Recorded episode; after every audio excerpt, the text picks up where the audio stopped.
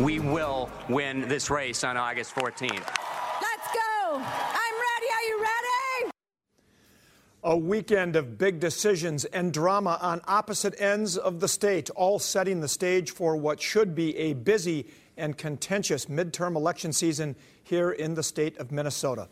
Hello, I'm Tom Hauser. Delegates from both the DFL and GOP parties endorsed candidates for key statewide races this fall, including the U.S. Senate and governor. Let's start up in Duluth, where Jeff Johnson won the Republican endorsement for governor relatively easily. It's the next step that will be more difficult. So you've spoken, and it looks like Jeff Johnson, it's Jeff Johnson's time. Congratulations to Jeff Johnson.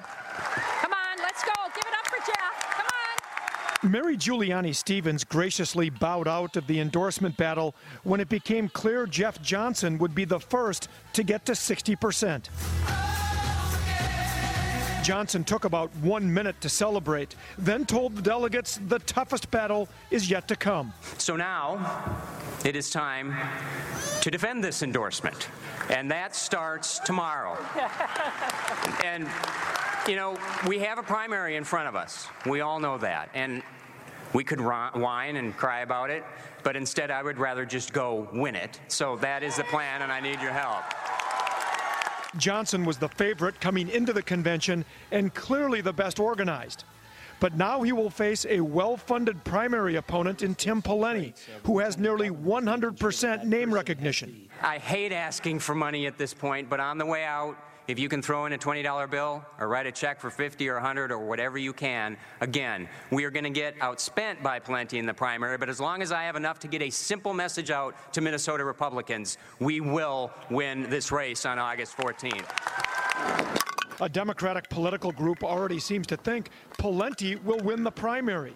They set up a hockey goal outside the GOP convention with a cardboard cutout of Pawlenty and Pawlenty budget holes to shoot at even though Pawlenty was never here.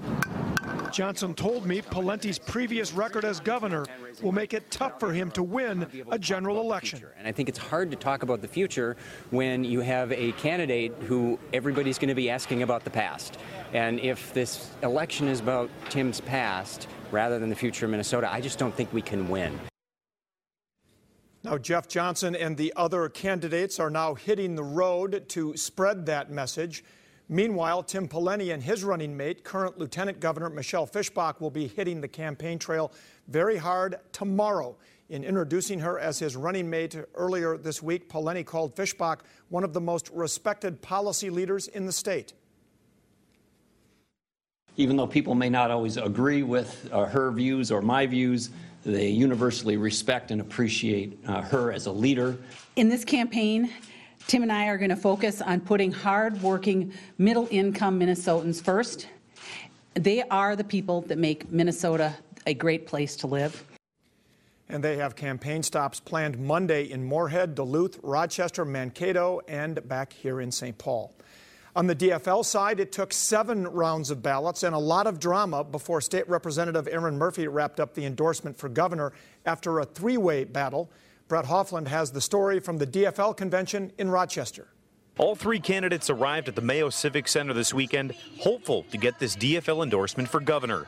But after the first ballot, it was clear this was a two person race between Congressman Tim Walz and State Rep Erin Murphy. The spirit of progressive Minnesota is alive and well. I am ready to win. I am ready to fight. I am ready to lead. Are you ready? Current State Auditor Rebecca Otto took her name out of the running for an endorsement after just two ballots. So, this was not the result we were hoping for. We want to thank all of our supporters we're going to take the weekend to think about this. Thank you so much. Then, in a surprise move, several delegates started voting for no endorsement, getting encouragement to do so from both Walz's and Otto's campaigns. Murphy's campaign responded by saying, quote, we must reject cynical politics. I understand, and I've been through plenty of conventions, that sometimes there are efforts to try and slow that down or thwart that. I'm really, really glad that the will of the delegates today prevailed. Conventions, you see all sorts of gambits and tactics and tricks, and you know, nothing surprises me at this point, to be honest with you. I don't hold it against anyone. I don't begrudge anyone and the strategy that they have to take to try to get to the point where they're at. Of course, I wanted to see us have an endorsement. Walz conceded the endorsement, but still plans to compete in the primary, giving St. Paul's Erin Murphy the win for the weekend. Every campaign should be about our future. And we should offer people an honest vision for what we stand for and give people a reason to vote for us. And we succeeded today. Erin Murphy went into this weekend without a running mate. She declined to hint at who that person may be, but said she'll announce it after discussing it with her team. In Rochester, Brett Hoffland, 5 Eyewitness News. Delegates at both conventions also endorsed candidates for two U.S. Senate races. DFLers endorsed incumbents Amy Klobuchar and Tina Smith Friday night. Smith is making her first official run for public office. She was appointed to her seat to fill out Al Franken's term. Klobuchar is vying for her third term as a U.S. Senator. Instead of fighting about what's left and what's right, what we really ought to be talking about is the difference between what's right and what's wrong. That's what I was taught growing up in Minnesota. I know it's not easy for people to be heard in a place like Washington, where all too often the voices of regular people get drowned out by money and special interests. But do not underestimate me. Smith will face a primary challenge in August from former White House ethics lawyer Richard Painter. GOP delegates endorsed State Senator Karin Housley to run in the special election against Tina Smith. They also endorsed State Representative Jim Newberger to challenge Amy Klobuchar. The 12 year reign of ultra liberal Amy Klobuchar must come to an end. A lot of people have been asking me why would I run for the United States Senate? Well, the answer is actually pretty simple. Real Minnesotans need representations too not just the metro area liberal elites. This will be the first time since 1978 that both of Minnesota's U.S. Senate seats and the governor's office will be on the same ballot. Now, here's maybe the biggest surprise out of either convention this weekend. Minnesota Attorney General Lori Swanson lost the DFL endorsement for a fourth, fourth term to challenger Matt Pelikan. Her spokesman says Swanson will consider all options that could include a primary against Pelikan, or there's even talk of a last minute run for governor. Now, DFLers also endorsed Steve Simon to run for a second term as Secretary of State. They'll endorse a state auditor candidate later today. Republicans endorsed Pam Myhra for state auditor, Doug Wardlow for attorney general, and John Howe for Secretary of State. Be sure to stay with 5 Eyewitness News and KSTP.com for continuing coverage throughout this crucial election season. We'll have more coming up later in political analysis. Now, at the state capitol this week, the governor signed an $825 million bonding bill into law despite what he calls serious concerns. In the end, the governor says Minnesota communities need the projects and the jobs that it will provide. The River Center parking ramp across from Xcel Energy Center closed two weeks ago. Safety inspections were ordered after a big chunk of concrete fell from a ceiling. The city wanted $58 million to help pay half the cost of replacing the structure, but only received 5 million for demolition. A city spokeswoman says the future of the ramp is still unclear. Up the street, the state capitol building will get $10 million for security upgrades, from emergency call boxes to cameras and other safety enhancements. Over here in Minneapolis, there's a million dollars in the bonding bill for the initial design and engineering for rehabilitation of the Stone Arch Bridge. There has been talk of closing this bridge for safety reasons. The governor had proposed $13 million, so it's unclear whether 1 million will be enough to keep it open. Also in Minneapolis, right next to the Stone Arch Bridge, there's $15 million for the city of Minneapolis to start design work on a park that would replace the now closed St. Anthony Falls Lock and Dam. The federal government closed this facility a couple of years ago. As for the University of Minnesota, they got the single biggest item on their wish list $24 million to rehab and renovate the historic Pillsbury Hall on the East Bank campus. But overall, the U of M got less than a third of what they were asking for. The bonding bill also includes $32 million for three new veterans homes across the state, $15 million for a new Fort Snelling Visitor Center, and a separate package of highway and bridge projects totaling more than $400 million. Governor Dayton did line item veto one project in the bonding bill. It was a $1 million grant to set up a board to oversee scientific work done by the Minnesota Pollution Control Agency. We have a complete list of the projects that were signed into law in the bonding bill at KSTP.com. The last bill Governor Dayton signed into law this week will stabilize pensions for more than a half million workers and retirees in Minnesota. The state will inject $141 million into the system from 2019 to 2021. In return, current public employees will contribute more to the system, and retirees will get smaller cost of living adjustments. Supporters say this will protect pension benefits for Minnesotans who are either retired or still paying into the system, but critics argue public pension plans like this will continue to struggle even with direct taxpayer subsidies. I can't tell you how many retirees and active employees have spoken with me in the last few days and told me how vitally important this is. It's a bailout because we have tens of millions of dollars coming out of the general fund now, propping up uh, these funds, you know, especially the teachers fund. Despite that criticism, Democrats and Republicans hope this bill will be a long term fix for state pension plans. We saw a lot of bills signed into law, along with many bills vetoed during the legislative session. But up next, a Minnesota civics lesson of sorts. See how a bill doesn't become a law, despite wide bipartisan support.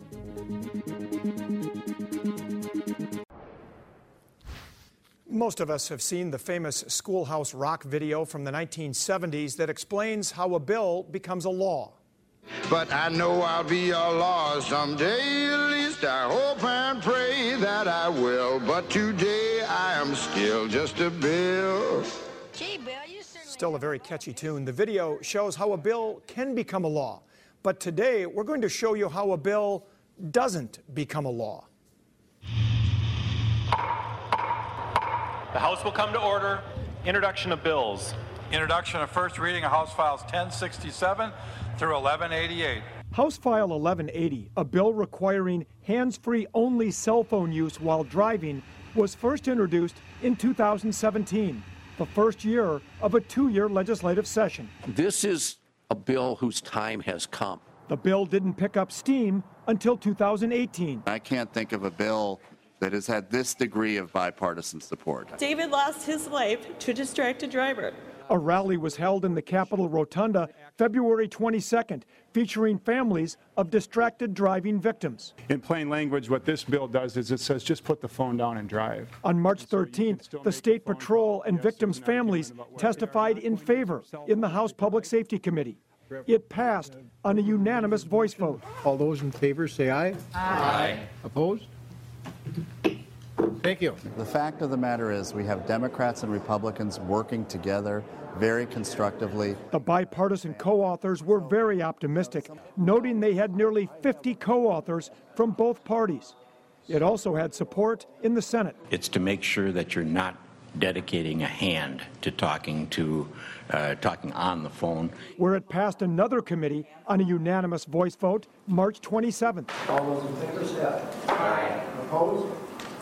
Motion carries.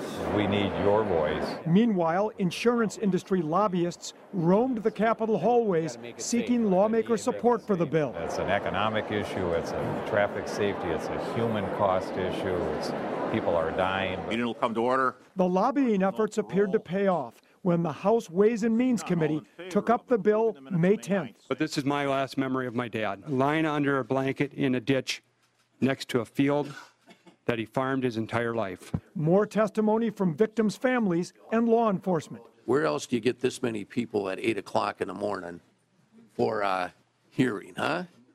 Good people, good people that have been wronged. Only one testifier spoke against the bill. The act of talking on a phone while driving is no more a lethal distraction than eating or playing with the radio. The bill passed nearly unanimously to head to the House floor. All in favor, say aye. Aye. Opposed? No. The motion prevails. House File 1180, as amended, is referred to the General Register. It takes less than 30 seconds to kill someone. That's how long it took to kill my brother when someone was distracted. Immediately after the Ways and Means vote, victims kept the pressure on. Supporters heard rumblings the Senate might not take a vote. So they headed to the Senate chambers, seeking out Majority Leader Paul Gazelka, who wanted to go a different direction. One of the directions is that we have more education. There's only one page of 800. Another direction Senator, is that is a cop out. Despite intense lobbying, overwhelming votes in support, and no organized opposition, just five days after that key Ways and Means Committee vote, House leadership told the author this bill would not become a law. I think we failed Minnesotans uh, to act uh, on hands-free. Were you given a reason? Not a very good one. Um, I think it's strictly political. Right from the beginning, uh, I thought this bill would be one of those so-called no-brainers. Instead, it became a head scratcher. It appears a small but influential number of lawmakers blocked the bill unconvinced taking away one more freedom would reduce distracted driving accidents. Uh, House File 1180 uh, is our distracted driving bill, our hands-free bill. A bill co-author made a long-shot attempt to declare an urgency and force a floor vote. This is urgent because uh, there are 70 Minnesotans a year that are killed on our highways because of distracted driving. With House leadership clamping down, the vote failed. There being 53 ayes and 74 nays, the motion does not prevail and the, the rules are not suspended. Victims' families blamed House Speaker Kurt Daudt for not allowing a floor vote. What he has done is repulsive and bad government and has people lose faith in government, which is sad because I teach high school civics.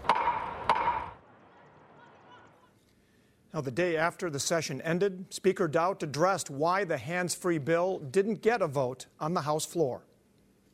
It was a controversial issue in the legislature, as uh, very often those are. I think that issue is growing in grassroots support, and I think uh, will eventually happen. Um, this year, uh, it seemed very divided uh, amongst legislators. Although, as you saw, there were very few votes against it and little public opposition. Daudt did note that lawmakers passed a provision to more than double the penalty for drivers who are caught texting or using the internet on their phones behind the wheel. That was included in the supplemental budget bill. However, Governor Dayton vetoed that bill. We've got a lot of politics to talk about coming up next with Mike Erlandson and Annette Meeks. We'll be back in two minutes. And welcome back. Time for political analysis with two delegates from both of the conventions. Annette Meeks was up at the Republican convention in Duluth. Mike Erlandson was at the DFL convention down in Rochester. Again, you were both delegates. You both saw firsthand what happened. Mike, let's first talk about Erin Murphy. Uh, she went in as a kind of a late favorite. Early on, it was thought to be Tim Walz, but then uh, she pulled it out. No, I mean, Erin did a really good job of working the delegates. She crisscrossed the state of Minnesota just how she'll have to do it as a candidate or the endorsed candidate in the primary. Uh, and, you know, and she really, I think, tugged at the heartstrings of the delegates, right? You know, and delegates tend to be maybe a little bit more to the left on the Democratic side or a little bit more to the right on the Republican side. But, uh, you know, she had a good, positive message and came out on top. Let's listen to what she had to say after she got the endorsement. I set out 18 months ago uh, with my aim on earning this endorsement because it's a powerful tool uh, in order to win an election. And it means when we seek and earn the DFL endorsement that we are actually talking to the people of Minnesota. And if you want to see unbridled political enthusiasm, this would be it. She did a little, a little dance uh, after winning the endorsement. Clearly, a, a big re relief to her to have finally won this. So, a lot of excitement down there in Rochester. Now, up in Duluth, uh, not as much drama. Jeff Johnson went in as the favorite and he came out with the endorsement. Uh, you were not surprised, I imagine. Not surprised at all. He's been at this for five years and, and he's dedicated a lot of time and effort to this. And that is probably one of the process questions that I would ask. How much is this really worth in, in in 2018 to get the party endorsement. Uh, they haven't fared too well in recent years, and I fear they might not this year. Uh, in our side, and I believe the same might be true with uh, uh, legislator Murphy, they don't have a lot of money uh, to get through to the primary. Now, I talked to Jeff Johnson after he got the endorsement. He knows he's got to make the case to Republican voters for the primary because he's got a tough battle against Tim Pawlenty. Let's listen to what he had to say. I just need to get a pretty simple message out to Republicans, both that I'm a stronger candidate because I can talk about the future and don't have baggage, but also because I think this is about the, the very future of our party. Who controls our party going forward? Are we still a party of the grassroots or are we a party of the political class? That's a pretty fundamental question for Republicans. And Mike Tim does have eight years of baggage as governor, uh, some very difficult budget times. Democrats are going to try to exploit that if he becomes the general election candidate. Well, uh, there's no question that's true. They will try to exploit that, but I think, as you just heard, uh, the Republican endorsed candidate, Jeff Johnson, is going to do that same thing too. So, uh, right up until the Republican primary, you're going to have Jeff Johnson attacking Tim Pawlenty. And then the Democrats, uh, depending on who wins that, will take over at that point in time. So, I think Jeff is going to help the Democrats do that. Um, you know, Erin Murphy may spend a little bit of time attacking Tim Walz as they've moved his campaign forward, but I think Erin has proven that she really wants to be positive, not negative. And I wouldn't be surprised if Murphy tries to exploit the gun issue uh, and Walz's A rating by the NRA. And, and several other issues. I think what was interesting about what Jeff Johnson said is he's he's still campaigning for Republicans, and at this point, we should have an earlier primary. It shouldn't go on until August. We should be talking to the general election now, and we should be talking to all Minnesotans about what's best for them just about 20 seconds left. We have two Senate races also lining up. Amy Klobuchar seems to be a heavy favorite, uh, but real quickly, handicap each race. You got about 10 seconds. Well, I think Amy Klobuchar will be reelected. I don't think that'll surprise anybody. Um, you know, Tina Smith and Karin Housley, that's going to be a tough fought competition, uh, though I do think Tina will come out on top. I think it's going to be a really, really interesting year with a lot of outside money from Washington, especially pouring into the state, especially in the two U.S. Senate races and in our four congressional races. And before we get to those uh, general election Senate races, we've got huge primaries in the governor's races. It's going to be a fascinating summer here in the state of Minnesota if you like to follow politics. As Always I know fun. You do, yeah. Plenty Mike, to talk about. Mike and Annette, thanks for being here. Up next, we break down the big boost the Super Bowl brought to the state of Minnesota. The numbers are in, and Super Bowl 52 organizers say it provided a $400 million boost to the Twin Cities economy. The final tally by Rockport Analytics came in $50 million over the firm's pre Super Bowl projections. The number also exceeds the financial impact in Houston when it hosted the Super Bowl last year. Governor Dayton says Minnesotans should be proud. Anytime we're put up to the test, uh, we shine. And I don't remember seeing anybody in Houston doing a snowmobile upside down. The spotlight will be back on Minnesota next spring. U.S. Bank Stadium will host the NCAA men's basketball Final Four in April. Rockport predicts the tournament will bring in a $124 million economic impact to the region. And that is all the time we have for now. Keep it here on 5 Eyewitness News later. Erin Murphy is expected to announce her running mate for Lieutenant Governor coming up here later this morning. We'll have that tonight. Meanwhile, we'll see you back here again next week.